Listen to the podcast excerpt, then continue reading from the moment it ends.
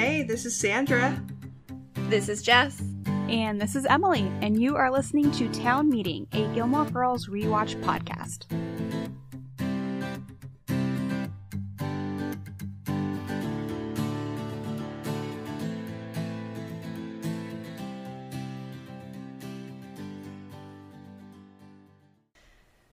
This episode is brought to you by Saks.com. At Saks.com, it's easy to find your new vibe. Dive into the Western trend with gold cowboy boots from Staud, or go full 90s throwback with platforms from Prada. You can shop for everything on your agenda, whether it's a breezy Zimmermann dress for a garden party or a bright Chloe blazer for brunch. Find inspiration for your new vibe every day at Saks.com. All right, we are back with the bits, part two of our Lorelai out of water episode. And right off the bat here, we are going to have a summary from Emily. Good luck. I did it. I prepped. I came in right at the zero mark when I tested, so as long as I don't stumble too much, I think I should be good. But let's let's see how this ends. Yes. Count me down. Three, two, one, go. It's official. Lane's band is moving into the Gilmore garage and the girls have to clean it out. Taylor has started construction on his soda shop, apparently before the lease is even signed. Dave makes mean comments to Lane to keep their love a secret, and Zach hits on Lorelai, who, by the way, has her first date with Alex. Second date to be a fishing date. Lane has gotten a maybe to go to prom, and the Kims are hosting a wedding for Lane's cousin. The battle between Rory and Paris continues, and Paris wants Rory to resign from student council. Luke finally signs Taylor's lease and gets a date out of it with Taylor's lawyer. Luke also agrees to teach Lorelai how to fish. Alex Dawson makes an appointment at a spa for Lorelai. Lane meets Young Chu, her prom date, not Dave, because he's not Korean. Episode ends with Jayne Mansfield in the Gilmore girls' tub. I mean, I think we need to get a timer that has milliseconds because I think, I feel like you made it. I started beeping. Sandra, what do you think? I started beeping in my ear when I said Gilmore Girls tub. I think it passes. Because it was Yeah. kind of more of a joke at the end. Yeah. I'll give it to you. That was like, I felt like halfway through you got faster. I, fe- Yeah. I felt the pressure. I'm just I'm just so surprised every time. Like Right? every time I'm like, wow, this girl is on fast forward and it's weird. I wish I feel like none of our none of our listeners have ever read written in to give their thoughts on Emily's fast talking. Are you guys like also blown away or is it just Sandra and I? Are we just like, wow, she's so fast? And everybody's like, yeah, she talks pretty She- quick. she's fine. this is fine. This is normal. Uh, well, Whatever. this was an interesting episode. Everything that Emily just talked about did in fact happen. hmm We see some positive growth and a lot of Yeah, I I felt like it was a hard episode. It's a hard episode to do the summary because I felt like every scene for the, for this episode was still kind of important and something needed to be mentioned. Yeah, So I don't there were feel like- three distinct storylines happening throughout this episode. Yeah. Um, rare, rarely does Lane get her own storyline, but this is one where she had like one of the strongest storylines. Mhm. Honestly, Agreed. Yeah. And I loved Yeah. Lane in this episode. She was so happy until Mrs. Kim crushed her dreams, as Oh. Mrs. Kim is wont to do. Just comes in with a Yes. hammer. Mhm. it did seem like momentarily maybe we were gonna get some hashtag justice for Lane, but no. no, no, no, no. No. Well, congratulations to Emily on a successful summary. And up first, we have references with Sandra.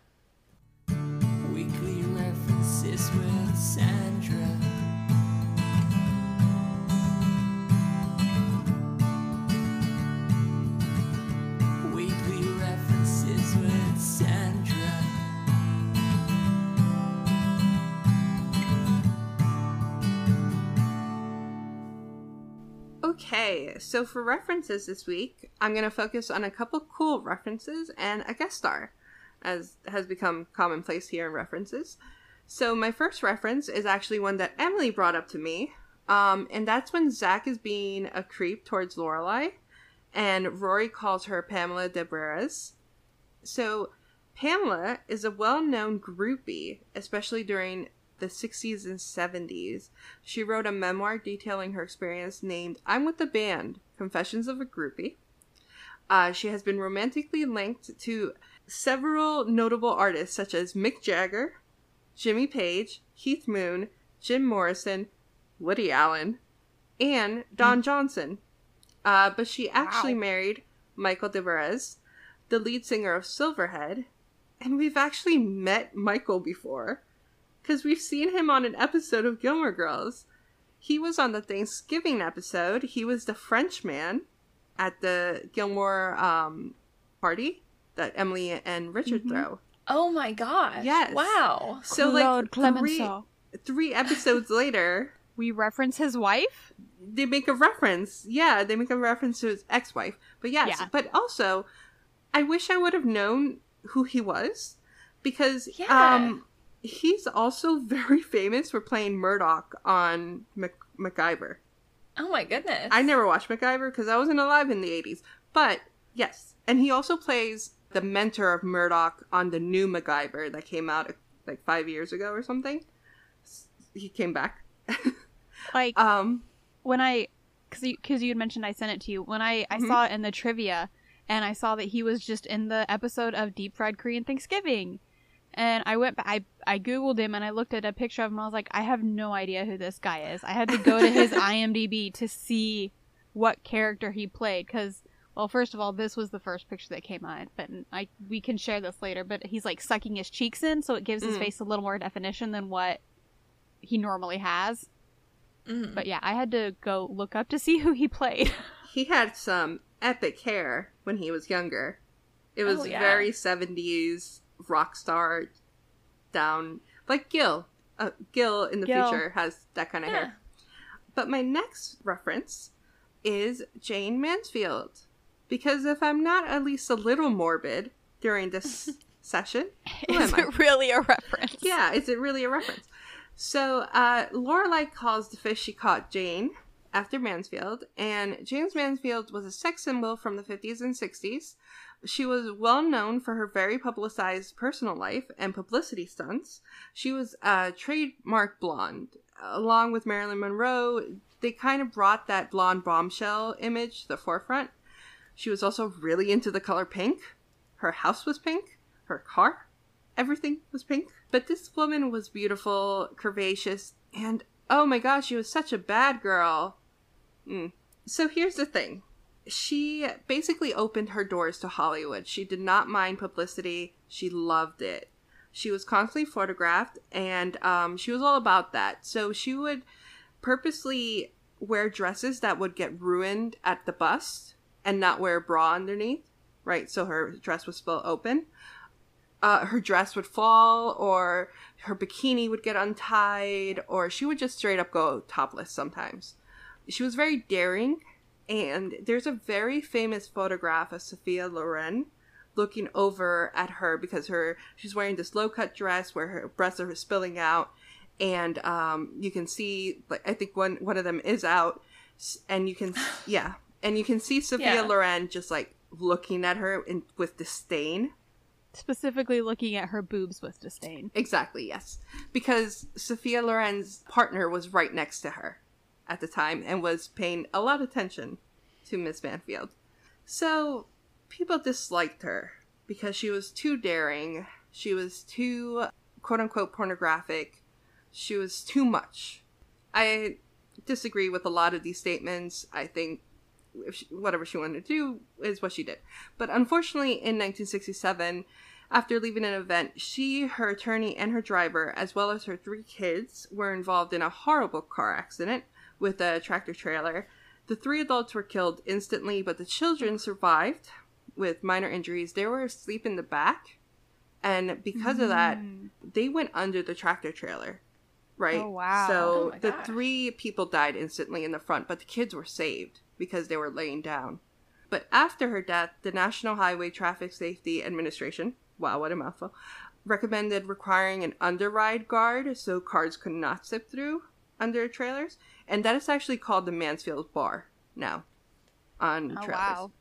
But speaking of her children, one of them, do you guys know this? I Jess think I this. do. One of her kids is Mariska Hargitay.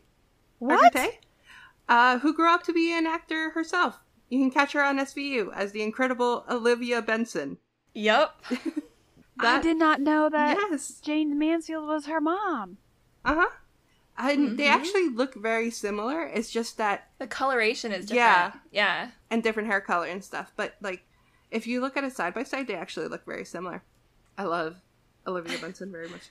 But the last thing I'm going to focus on is a guest star who we've actually seen before, but we've never talked about because we focus on the other band members, and that is Todd Lowe, aka Zach. He's not too much of a big character right now, but we do know he becomes one. So I thought it was finally time to just talk about Todd. We've talked about Adam, we talked to John. So Todd's next. Yay. So Todd Lowe's most famous role is probably not Zach. It's but True Blood. Terry, yeah, Terry uh, Belfield, Bellevue, Bellevue. I don't remember. I don't remember. Bellevue? But Terry. but Terry, Terry was on True Blood, and he played a PTSD suffering war veteran who worked as a short order cook at the bar and grill that Suki worked at, not to be Suki. confused Suki. with our Suki. I actually did Can watch everybody do their best Sookie? Suki. Sucky. Sookie. if you haven't watched True Blood, maybe don't. I don't know. Uh, yeah, I don't know. Um, but I actually did watch it for a couple seasons, and I really loved Terry. Um, he was I great. was so excited when Mm-hmm. I saw him come onto that show. I was like, it's Zach. I mean, obviously it wasn't Yeah. Zach, but I did not recognize him, and it took me years to realize. really, oh Yes. wow, He looks exactly the Well, same. Well, he has like a beard, and he's just Meh. he acts so differently, right? well, like a normal human adult. yeah, Yeah. kind of. No, Terry is wonderful. I loved True Blood. I was obsessed with True Blood. Terry is wonderful, and it makes me sad because I feel like They could as have an more. actor, he's great. Mhm. yeah, And, and the character of Zach really didn't give him the material. that Yeah. could've. Literally in my notes, I'm like, Todd, you're a great actor because I'm not really a fan of Zach, but boy, did I love Terry. right. So- but fun fact, he's also been a singer and guitarist for the Pillsbury Knights, a country rock band, and is now part of the LA Hootenanny, another rock band. It's all that hootenanny. hootenanny. um, but those are the members of Hep Alien, and mine is of course Lane. And those were my references this week. And up next, we have a song with Emily. Books, movies, and music with Emily.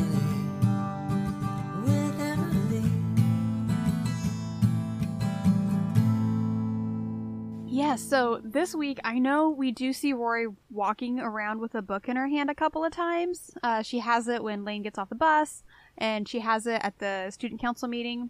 It is a book we've already done though, so Oh, not helpful. Yep, she's rereading, and it took way more detective work to figure out what that book was than I than I like. So instead, we are doing Ave Maria, which has a background that I didn't really expect. So I'm actually kind of excited about this one.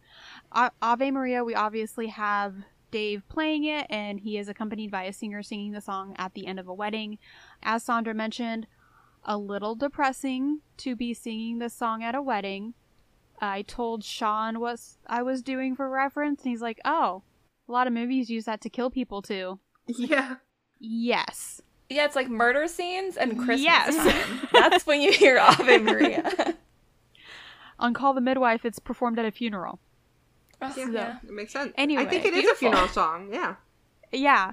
So the Ave Maria performed in this episode, it is the version composed by Franz Schubert in 1825 and is re- was released in, in part of his Opus number 52. It is a uh, setting of seven songs, and it was written for Walter Scott's 1810 narrative poem, "The Lady of the Lake." So the Lady of the Lake has like seven. I they call it cantos. I think I kind of took it to be like verses, each one Yeah.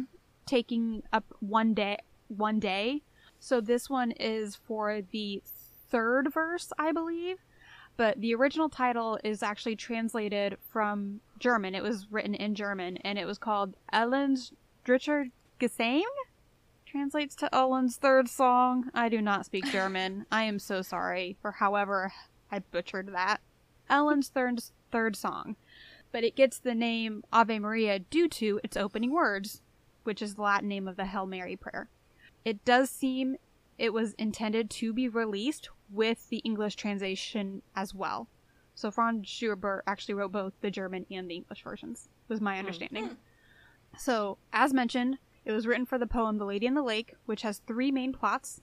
The first being a contest among three men trying to win the love of Ellen Douglas. It takes place in Scotland.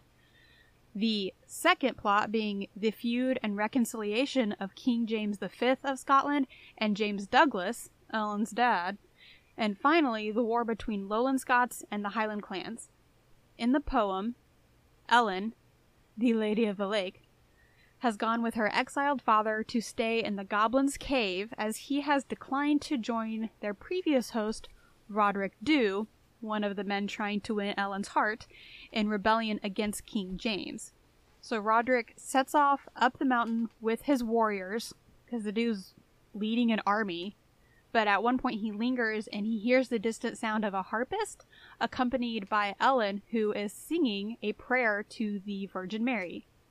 Ave Maria, calling upon her for help. Basically, if you read through the lyrics, it's mostly asking for protection.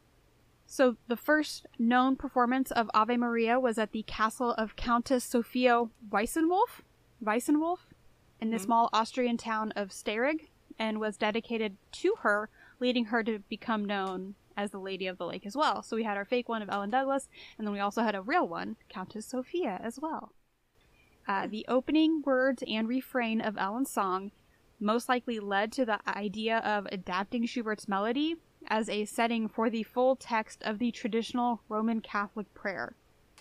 So this song came out, the poem came out, music came out, and the Roman Catholic Church then adopted it for their Ave Maria, Hail Mary prayer. They did not go hand in hand. I've heard this uh, prayer so many times back when Mm-hmm. I was a practicing Catholic. So, like, I know it to be a Catholic prayer. Yeah. So it's interesting to find out that it, no.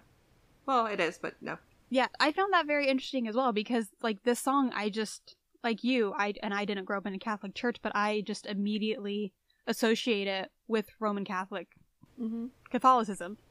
So to learn that they came out completely separately and then the church kind of adopted it into their prayer kind of surprised me. Also, I want to read like a good like a not old English version of this story cuz I am intrigued. The Lady of the Lake story. Yeah, I mean, when you said goblins, I was like, oh, okay, this is a cool story. right? It's she's in Like, she went to stay in the goblin's cave. And so like I'm reading about it and I'm thinking, what goblin? Where is the goblin? I need information Right. about this goblin. But yeah, that was Ave Maria. Uh, if you do look it up, there are multiple songs called Ave Maria by multiple composers. This is the one specifically by Franz Schubert. I think Mozart or Bach might have had one as well, not the same version. But yeah, that's I, I found this intriguing.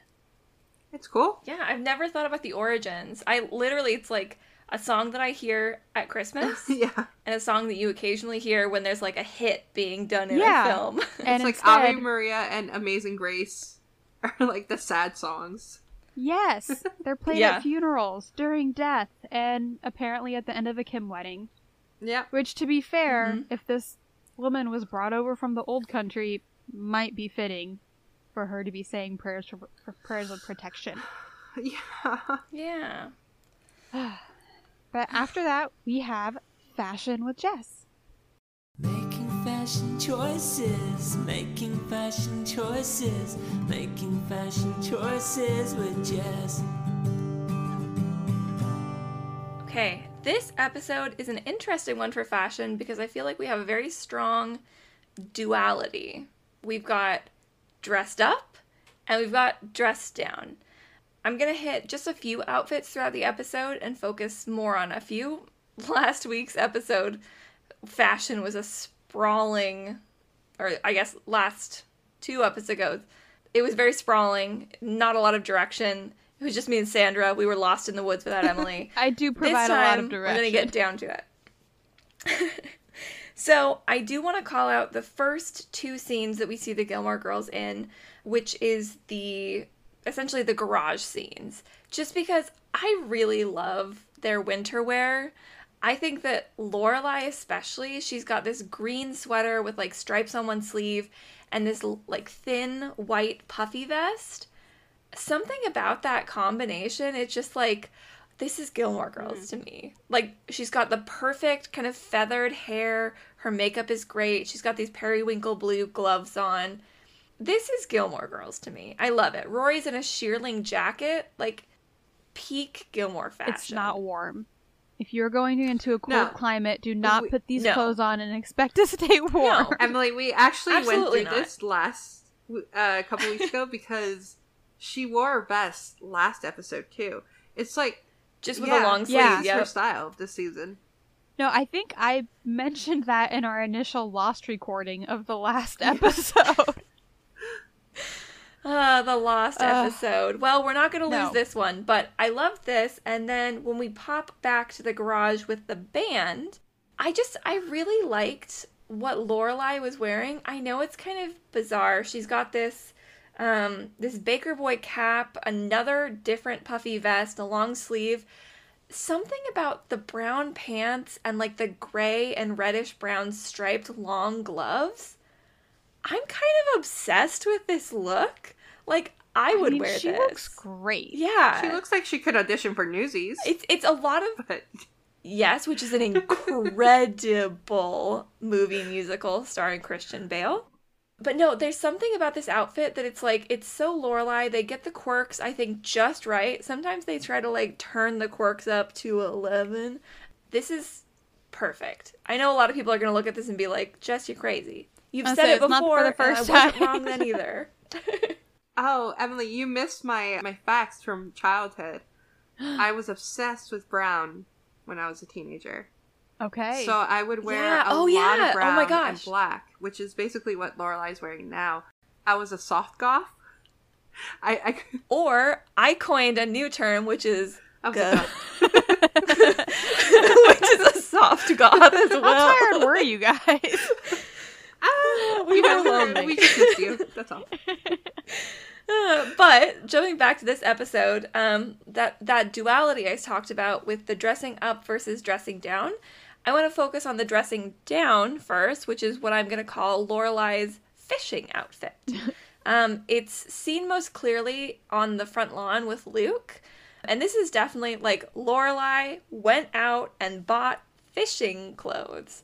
She's got a bucket hat that clips up on the side. You get it out of your vision. She's got a fishing vest with all kinds of bits and bobs. She's got a bunch of flies, which she won't need because she's not fly fishing.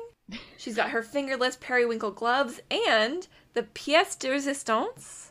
She's wearing thigh waders, which are those weird boot things she's got. Normally, you would wear them with a belt and they're kind of like garters. That's what those little loops hanging off to the side are.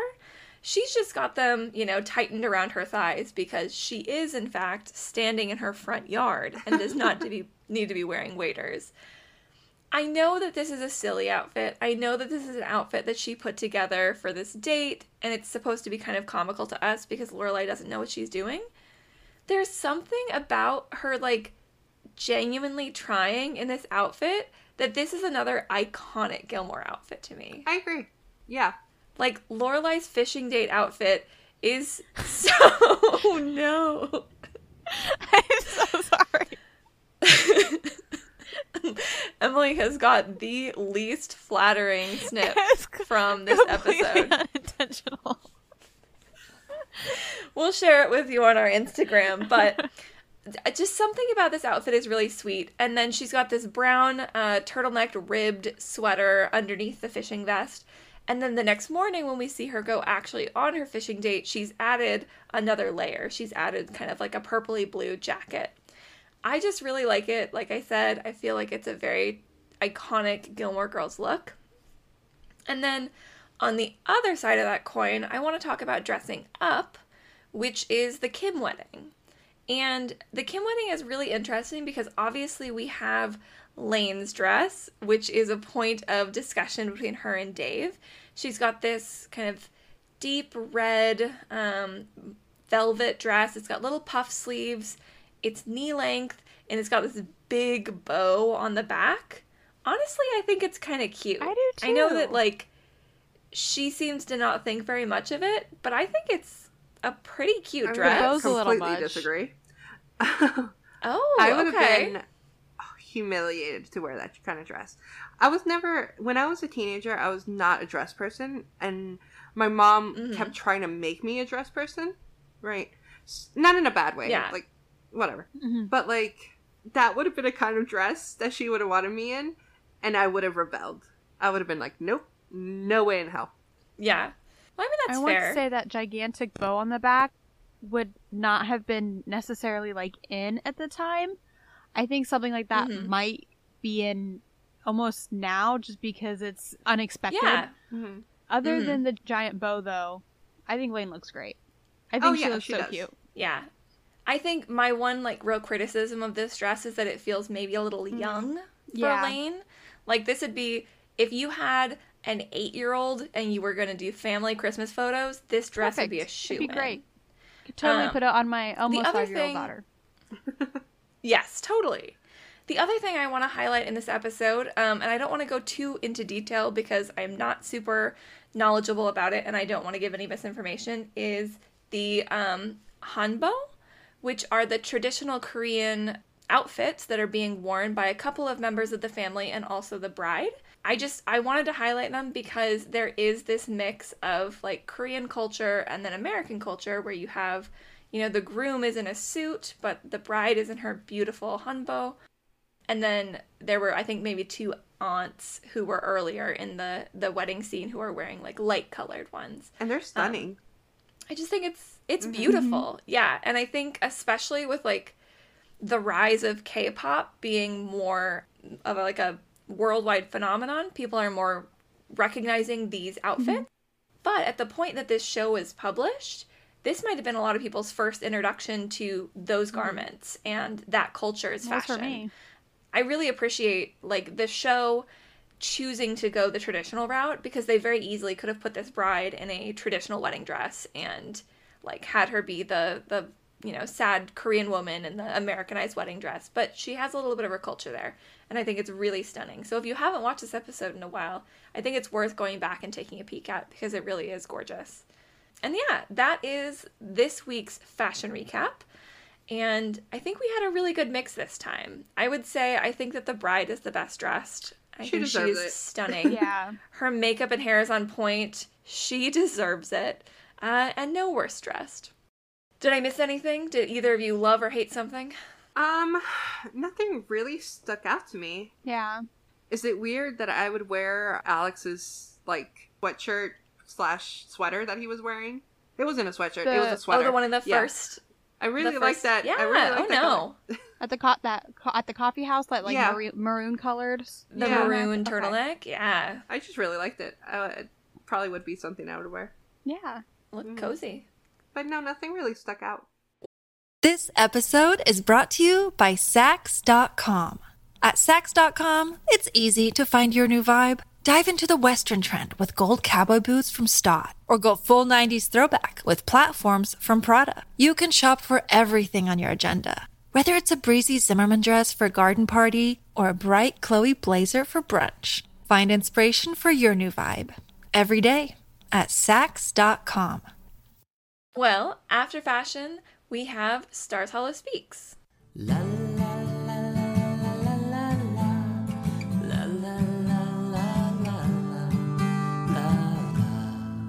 so, I did put a poll about Nicole. We didn't talk too much about Nicole because we really haven't met her yet, right? All we right. really know about her is that she's a lawyer, she was Taylor's lawyer, and Luke asked her out. But I asked our audience do you like Nicole? And the three options were I, I do like her. She's so boring, but okay, she's all right. And I mm. really dislike her. 69% voted she's so boring, but she's okay. Oh. 25% voted they really disliked her. And only one person voted that they liked her. As of this point in time in the show, and and honestly for a while, I would go with the she's so boring but all right. Mm-hmm. But knowing Mhm. how the Luke Nicole relationship ends, it, it goes to an I really dislike her. Yeah. I That's my vote. I mean, at this at this moment, her greatest crime is that she's not Lorelai. yeah, basically. No, her greatest her greatest crime is that she's a lawyer, specifically for Taylor. fair. True. I don't really remember the Nicole storyline. I feel like her episodes are typically ones that I skip. Would So, you like, me to remind you? No, no. I Let it just- surprise me. I remember the cruise. Yes, I remember, I the, do remember the cruise cruise, and the yeah. the story about the glasses. Ugh, Oh, poor yeah. Luke. I want that time back. it seems like most people just think she's kind of a little boring. Yeah. Well, sorry. I mean, it might be like you, Sandra, that most people I might be don't boring. remember. No, your opinion. I'm sorry. I said that My wrong. opinion is boring. I say a lot of things wrong. Just It's let fine. me finish. Me and Emily are gonna have a full on fight. might be like you in that the Nicole storyline is ultimately so boring that, they forget remember. how it ends, yeah. which would be fair. um, Well, we don't have a lot of other Stars Hollow speaks this week, so we thought that we would take this opportunity to remind you all that a lot of work goes into this podcast, and we absolutely love making it for you. Um, but we do have a couple of people out there, listeners, who are helping us with the podcast by supporting us financially. Um, so, big shout out to Sarah and to Elle. Uh, and we wanted to remind you that you can also become a supporter of us through our Buy Me a Coffee page. yep. And we're still, guys. Someone send us a voice message, please. Yeah, we Yes, haven't gotten a we voice want- message yet. We want to respond to you guys. Yes, and we do recognize you have to make an account on Anchor to do that. So if that's going to be something that's going to keep everybody from doing it, then we'll look for another option. But you guys have to tell us this. Right now, we just think you don't like us and you don't want to give us a call. You can also send us on Instagram. That's totally fine. Mm-hmm. Yes. But yeah, I want to hear your voice. We haven't been able to check our voicemails even once. I literally spent 15 minutes explaining to my grandpa today how to check his voicemail on his flip phone. Oh. so please let me check a voicemail that I will enjoy listening to. But we're ending the episode with coffee. Guys, we're going to have a great coffee debate. oh my goodness. Okay. So here's the deal. Here are the facts. I'm going to give you facts and then we debate, okay? Lorelai says she's had 15 mini cups of coffee. On the table, there's 14 little cups. But Alex brings over two cups, so that in the, it's kind of saying like they both had a cup each, right? So that would be mm-hmm. seven. So she only drinks one that we see. She only takes Yeah. a sip from one. Do we count 15, 7, or 1? Well, and the other part of this date was that they were going to two coffee shops. So that's probably where she drank the other seven, right? Because it seems like they're each getting a cup each mm-hmm. time. yeah. There's seven on the table. They probably did seven at the last place. I feel like they're not a full cup. That was mm-hmm. my thought. Uh, because these They're maybe like look a very half cup. small. Yeah. They're like an espresso cup. Especially So- compared to what like Luke serves. Am I just counting, like, am I doing a 0.5 for the one that she does drink? But the running rule has been if we don't see it, it doesn't count. Right, she does. really only she does drink see one. The one. Yeah. Yeah. So if we go with that, then it's a 0.5 because it's not a full cup. Mm-hmm. She drinks two other times with Suki at the inn and then at Luke's um, while she's waiting for Rory. And so that gives her 2.5 cups of coffee. Rory does not drink coffee during this episode. Rory's been on a real coffee drought recently. Yeah, she's Which is surprising considering Chilton. she's dating Jess. well, We yeah. were suspecting that her coffee consumption would go up when she started dating Jess.